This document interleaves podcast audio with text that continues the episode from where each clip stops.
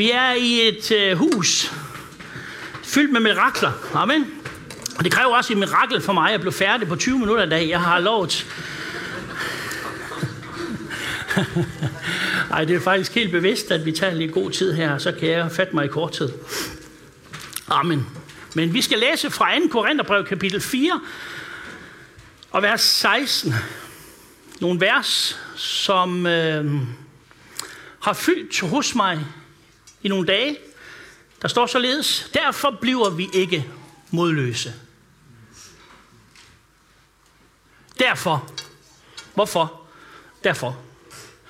Der er altid et derfor, der kan besvare hvorforet. Så derfor, lyt godt efter.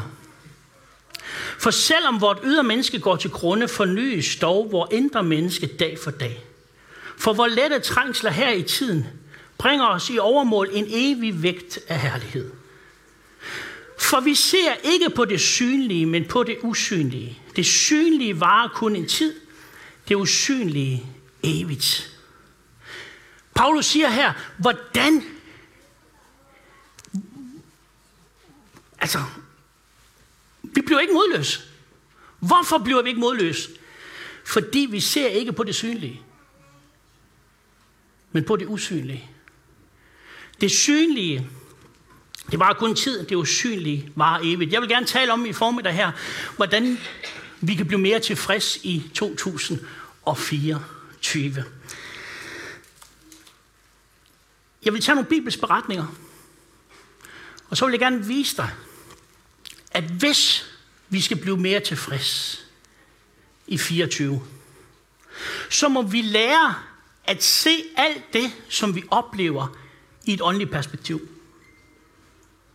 De første kristne, de havde en evne til, selv under trængsel, selv når de blev anholdt og arresteret og blev smidt i fængsel, og gå væk fra stedet, og så alligevel være glade.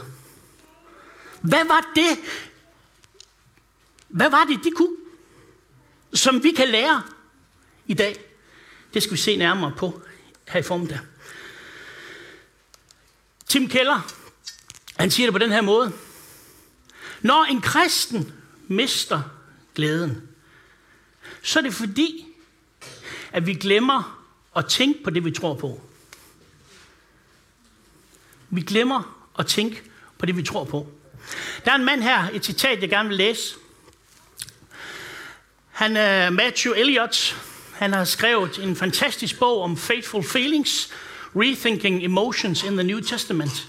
Han siger sådan her, når følelser, og så har jeg uh, lavet en lille punkter, så som de følelser, som er beskrevet i Bibelen, ikke er til stede, eller når skadelige følelser er gennemgående, er det en advarsel om, at det trosystem, som det nye testamente præsenterer, ikke er blevet grebet eller værdsat.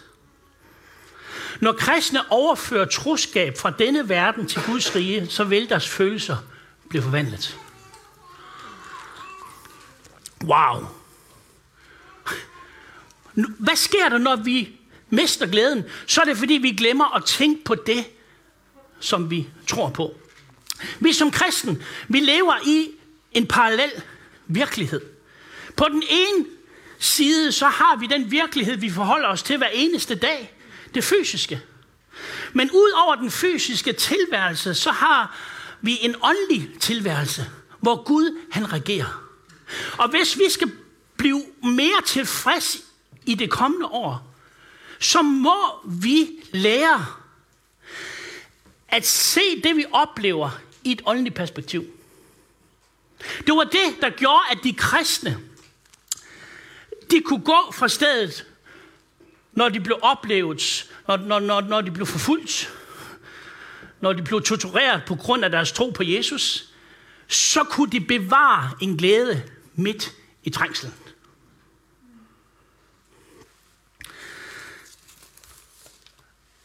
Augustin, han siger i sine bekendelser sådan her, hvor hjerte er uroligt, indtil det finder hvile i dig. Jeg har haft tid til her under juleferien at læse en del. Og øh, jeg har læst en del af en mand, der hedder Roberts, Campbell Roberts, som er professor i etik og øh, en troende mand. Han fortæller omkring kirkegård og citerer ham. Selvet, siger han, er fortvivlet, siger Kirkegård. Selvet er fortvivlet, med mindre det åbenlyst hviler i den kraft, som etablerede det. Han har nok læst Augustin og omformuleret det lidt.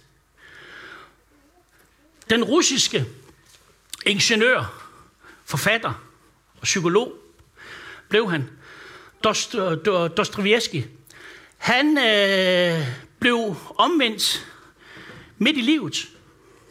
Han blev sendt af den russiske kejserige, der blev han sendt til Sibirien. Og der i Sibirien, der møder han Jesus Kristus. Og han har skrevet utrolig mange romaner, og en af verdenshistorien, så altså det de litterære geni i verdenshistorien. Han brugte efter sin omvendelse, der brugte han tiden på at bevise Guds eksistens. Når Augustin og Søren Kierkegaard og Dostoyevsky, de siger, at vores indre har behov for en Guds relation, for at vi kan finde en sand hvile, for at vi kan finde en virkelig tilfredshed, så er det et genetisk argument. Forstået på den måde, at lige som vores krop har brug for mad og drikke og en vis temperatur for at kunne fungere, sådan har vores sjæl brug for en Guds relation. Det er ligesom fisken og vandet. Man kan ikke tage fisken ud af det element, hvor med den er blevet skabt til. På samme måde er det med menneskelivet. Du kan ikke tage mennesket ud ud af en Guds relation. Vores hjerte finder først ro, finder først hvile, når vi kommer ind i den Guds relation. Paulus han siger her, derfor bliver vi ikke modløse. Hvorfor bliver vi ikke modløse? Fordi vi ikke ser på det synlige, men på det usynlige. Det synlige varer kun en tid, det usynlige varer evigt. Hvis vi skal blive mere tilfreds i 2024, så må vi lære at se alt det, som vi møder i dagligdagen, i et åndeligt perspektiv. Jeg vil gerne bruge de næste minutter her på at besvare to spørgsmål. Og det er, at det perspektiv, vi har, det ændrer. Det ændrer tilgangen til det, vi oplever så radikalt. Og så vil jeg godt, som det andet, være bestemmende for, hvad det er, jeg fokuserer på i øjeblikket. Hvad er det, der bestemmer, hvad jeg fokuserer på?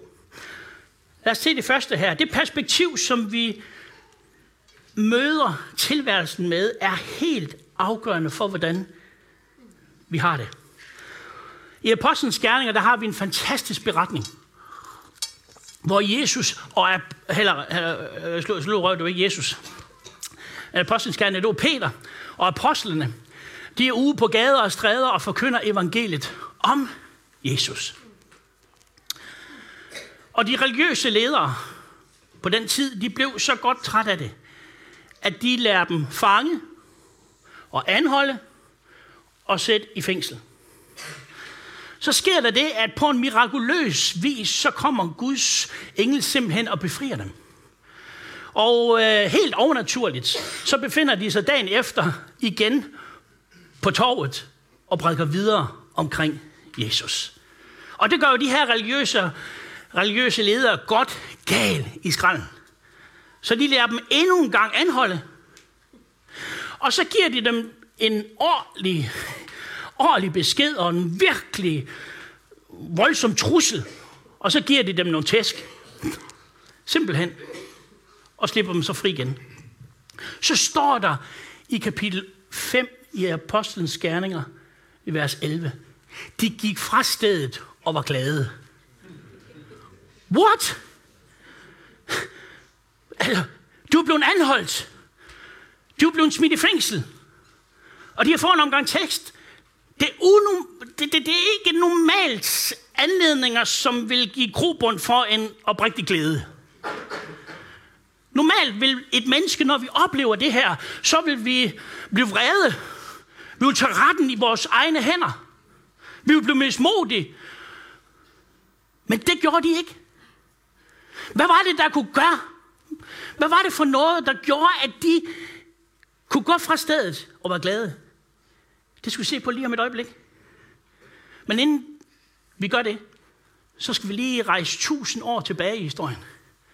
Her finder vi nemlig en anden beretning finde sted omkring David og Goliat. En meget kendt bibelberetning i det gamle testamente. Den handler ganske enkelt om, at Israel her står på den ene, det ene bjergtop, og så står filisterne, som var en fjende her, på den anden bjergtop. Og imellem dem var der en dal. Og blandt filisterne, der var der en stor kæmpe, som hed Goliat, som gik frem flere gange om dagen og truede Israels hær. Og Israels hær, de stod og så det der, den her store, kæmpe Goliat. Han står og truer Israels hær. Så står der, at herren blev skrækslagende, og de tabte fuldstændig modet. De tabte modet. Da de så den her kæmpe tro dem. Da de hørte den her kæmpe tro dem. Men så sker der noget i den her historie. Der kommer en ung mand ved navn David. Han kommer op og bliver briefet. Og han hører nøjagtigt det samme trussel fra Goliath. Han ser nøjagtigt det samme scenarie. Men han lader sig ikke skræmme. Han mister ikke modet. Tværtimod. Så står der om, hvordan Goliath han fik mod, og så siger nu skal jeg give den filister, der håner den levende Guds slagrækker. Og så er der mange her, der kender historien. Det ender med en kamp, hvor David han fyrer en sten efter den her øh, kæmpe, og den rammer ham lige i panden, og han falder død om, og det bliver en kæmpe sejr. Men ser du, Israels her, som var ledt af en konge, Saul. Saul, han blev så skrækslagende. Men David, han bevarede freden og roen. Hvad var det, der gjorde forskellen? Hmm. Hvad gjorde forskellen? Jo, det skal vi se på nu her. For hvad er det, der er bestemmende for,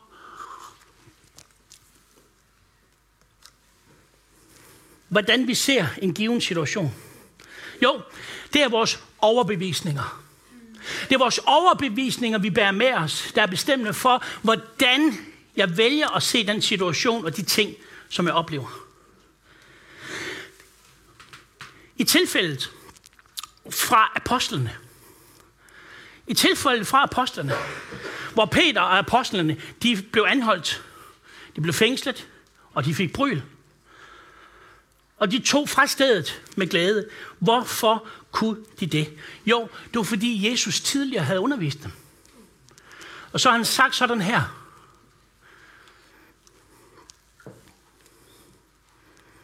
I Matthæus kapitel 5. Det er et af mit nyhedsforsæt, det er at lære det her med PowerPoint. Det, det, jeg, bliver, jeg synes altid, det ikke virker. Jeg trykker frem. Matthæus kapitel 5. Jeg tror, Mark, den gode mediemand, han tager over. Giv lige Mark en ordentlig klapsalve. Han gør det simpelthen hederligt, uge efter uge. Matthæus kapitel 5. Her, de her disciple, de bar en overbevisning med sig. Jesus havde tidligere undervist dem og sagt til disciplene, Særlig er I, når man på grund af mig håner jer og forfølger jer, og løber jer alt muligt ondt på. Fryd jer og glæd jer, for jeres løn er stor i himlen. Således har man også forfulgt profeterne før jer. Så det der er afgørende for, hvordan de her disciple, hvordan de evnede at kunne gå fra den her uretfærdige behandling med glæde og bevare glæden, det var, at de bar nogle overbevisninger med sig, så da de kommer ind i situationen, så så de helt anderledes på det. De så helt anderledes på det. Så de behandlingen som uretfærdig? Ja, det er det sikkert gjort. Men de valgte at se situationen med, en åndelig, med et åndeligt perspektiv. For de siger lidt senere, at vi er så glade, fordi vi så os værdige. Værdige til at blive forfulgt, ligesom Kristus blev forfulgt. Vi har brug for, som Guds kirke i dag, undervisning om, at når tingene de går skævt, og omstændighederne ikke er lige til at danse med, så betyder det ikke, at Gud har forladt os. Men Gud, han er med os midt igennem det alt sammen. Han er med midt i lidelsen. Han er med i alt det svære. Han er med i alle omstændigheder. Amen. Fordi når vi så oplever det og har en stærk overbevisning, så er vi i stand til og kunne gå igennem de her omstændigheder og bevare glæden. Den måde, vi ser de ting, vi oplever på, er afgørende for, hvordan vi har det. Amen. Det er også afgørende for, hvordan vores følelsesliv er. Hvis du ønsker at have et stabilt følelsesliv, så skal du lære det her. Jeg har undret mig over som præst i over 20 år, hvordan nogen umiddelbart er lidt mere robust end andre. Jeg har siddet med mange, hvor der ikke skulle ret meget til, før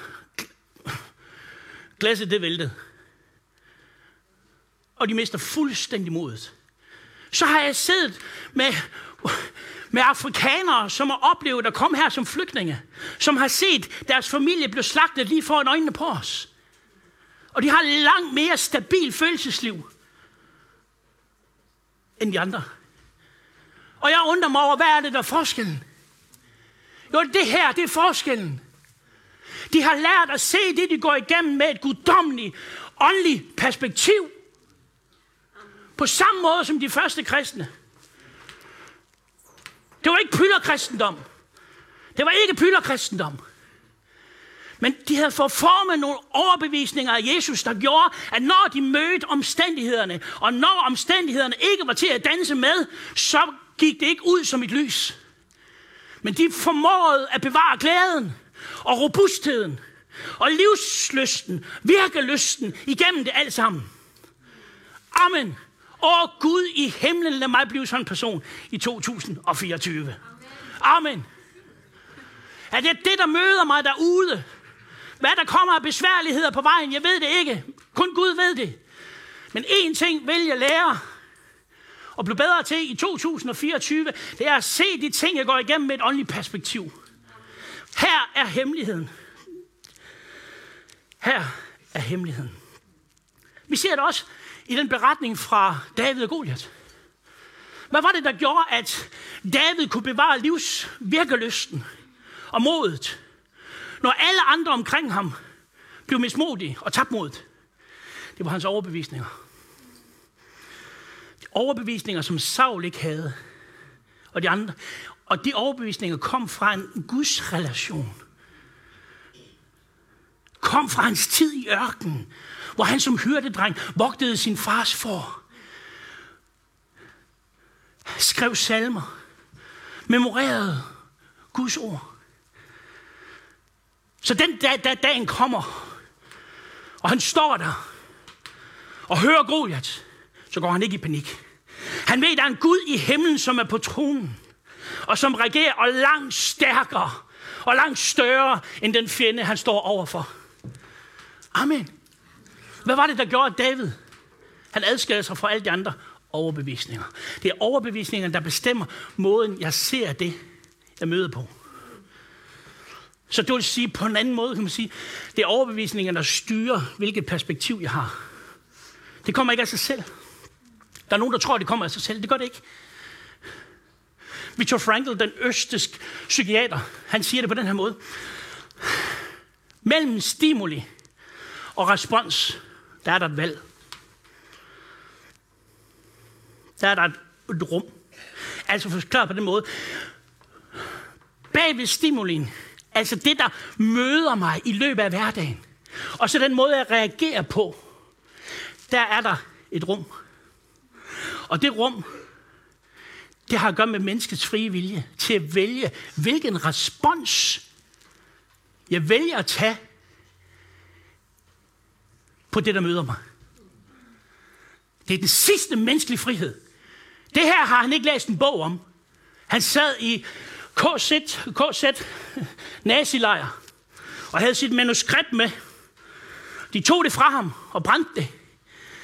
Men han, u, uanset hvad de lod ham byde, så bevarede han sin frihed. Så det her med, nogle gange så tror vi på, at jamen hvis, jamen, øh, det går nok. Og så kommer omstændighederne ned, og så reagerer vi bare ligesom alle andre.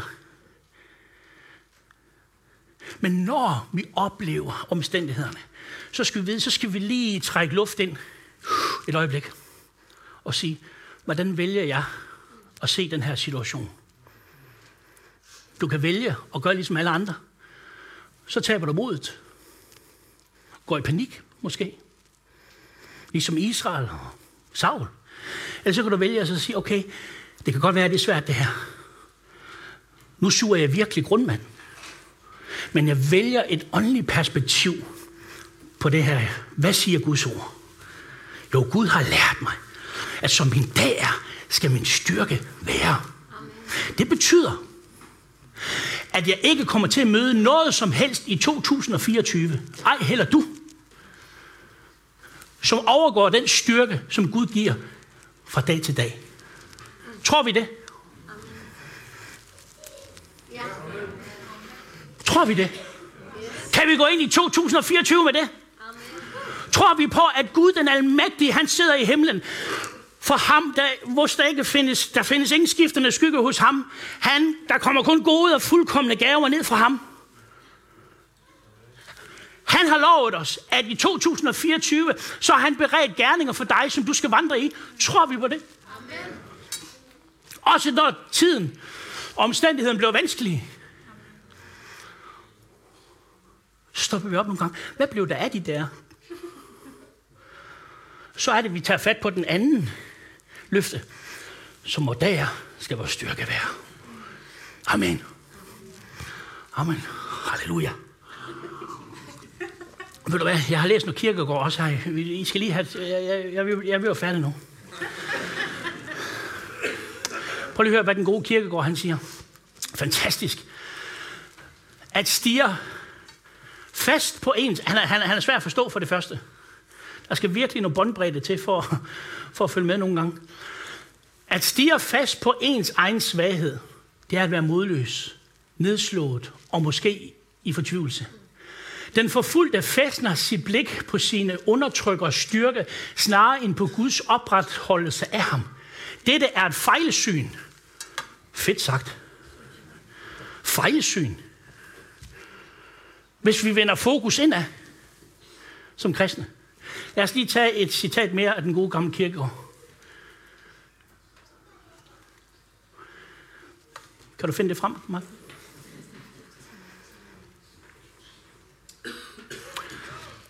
Der står der, den person, hvis synsfejl medfører, at han er modløs snarere end glad over sin svaghed, betyder, at han ikke formår at rekruttere tanken om, at Guds styrke forbliver tydelig i vores svaghed. Er det ikke dejligt sagt? Fantastisk. Lad os huske på, at uanset hvad der møder os, af gode ting, men også af udfordrende ting i 2024, så det er dit valg at vælge måden, du vælger at anskue det fra. Hvis du kun vælger at lade dig opsluge af det fysiske, det der sker i virkeligheden, hvis du kun lader dig opsluge af det, så bliver du modløs og taber mod. Men hvis du midt i dette lærer at fæstne dit blik og rette dit blik imod Guds løfter, imod et åndeligt perspektiv, så vil du stabilisere, og så vil du have evnen til at kunne bevare glæden midt i trængsel. Amen. Du mister ikke modet. Jeg skal slut nu. Lad os rejse os. Måske lovsangen vil komme frem.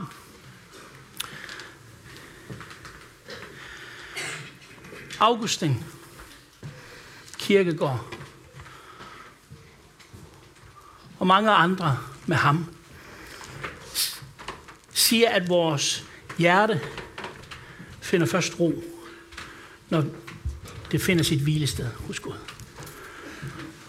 Hvis du er her, og aldrig har fundet dit hvilested hos Kristus, så kan du gøre det i formiddag.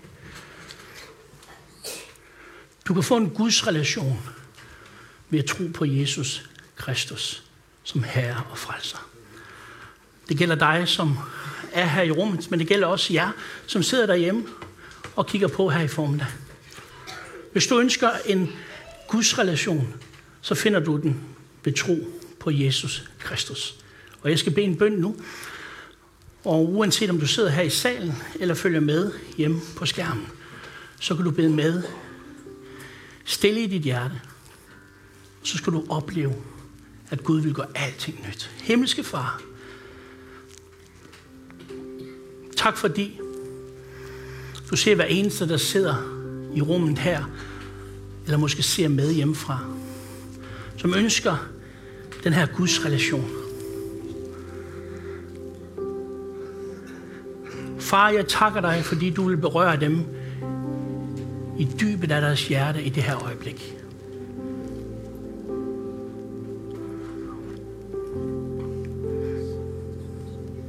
Virk ved din ånd ind i deres hjerter. Kom du og vis dig stor i deres øjne. Far, vi beder.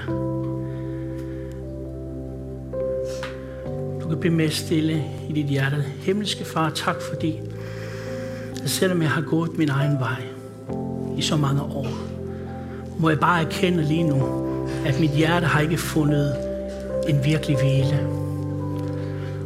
Mit hjerte er stadig fortvivlet, men hjælp mig i formiddag. Jeg griber ud efter dig og beder dig, Gud, frels mig og gør mig til et nyt menneske indeni. Det beder jeg om i Jesu navn. Amen. Hvis du øh, har bedt den her bøn af et ærligt hjerte for første gang, så vil vi godt ønske dig hjertelig velkommen i Guds familie. Vi skal til at afslutte vores streaming nu her, men vil bare byde dig velkommen til en fantastisk søndag den 7. januar. Her har vi en visionsgudstjeneste, hvor huset igen er fyldt med lovsang og forkyndelse og glade mennesker. Vi håber, at du har lyst til at komme og fejre det nye år sammen med os. Tak for nu.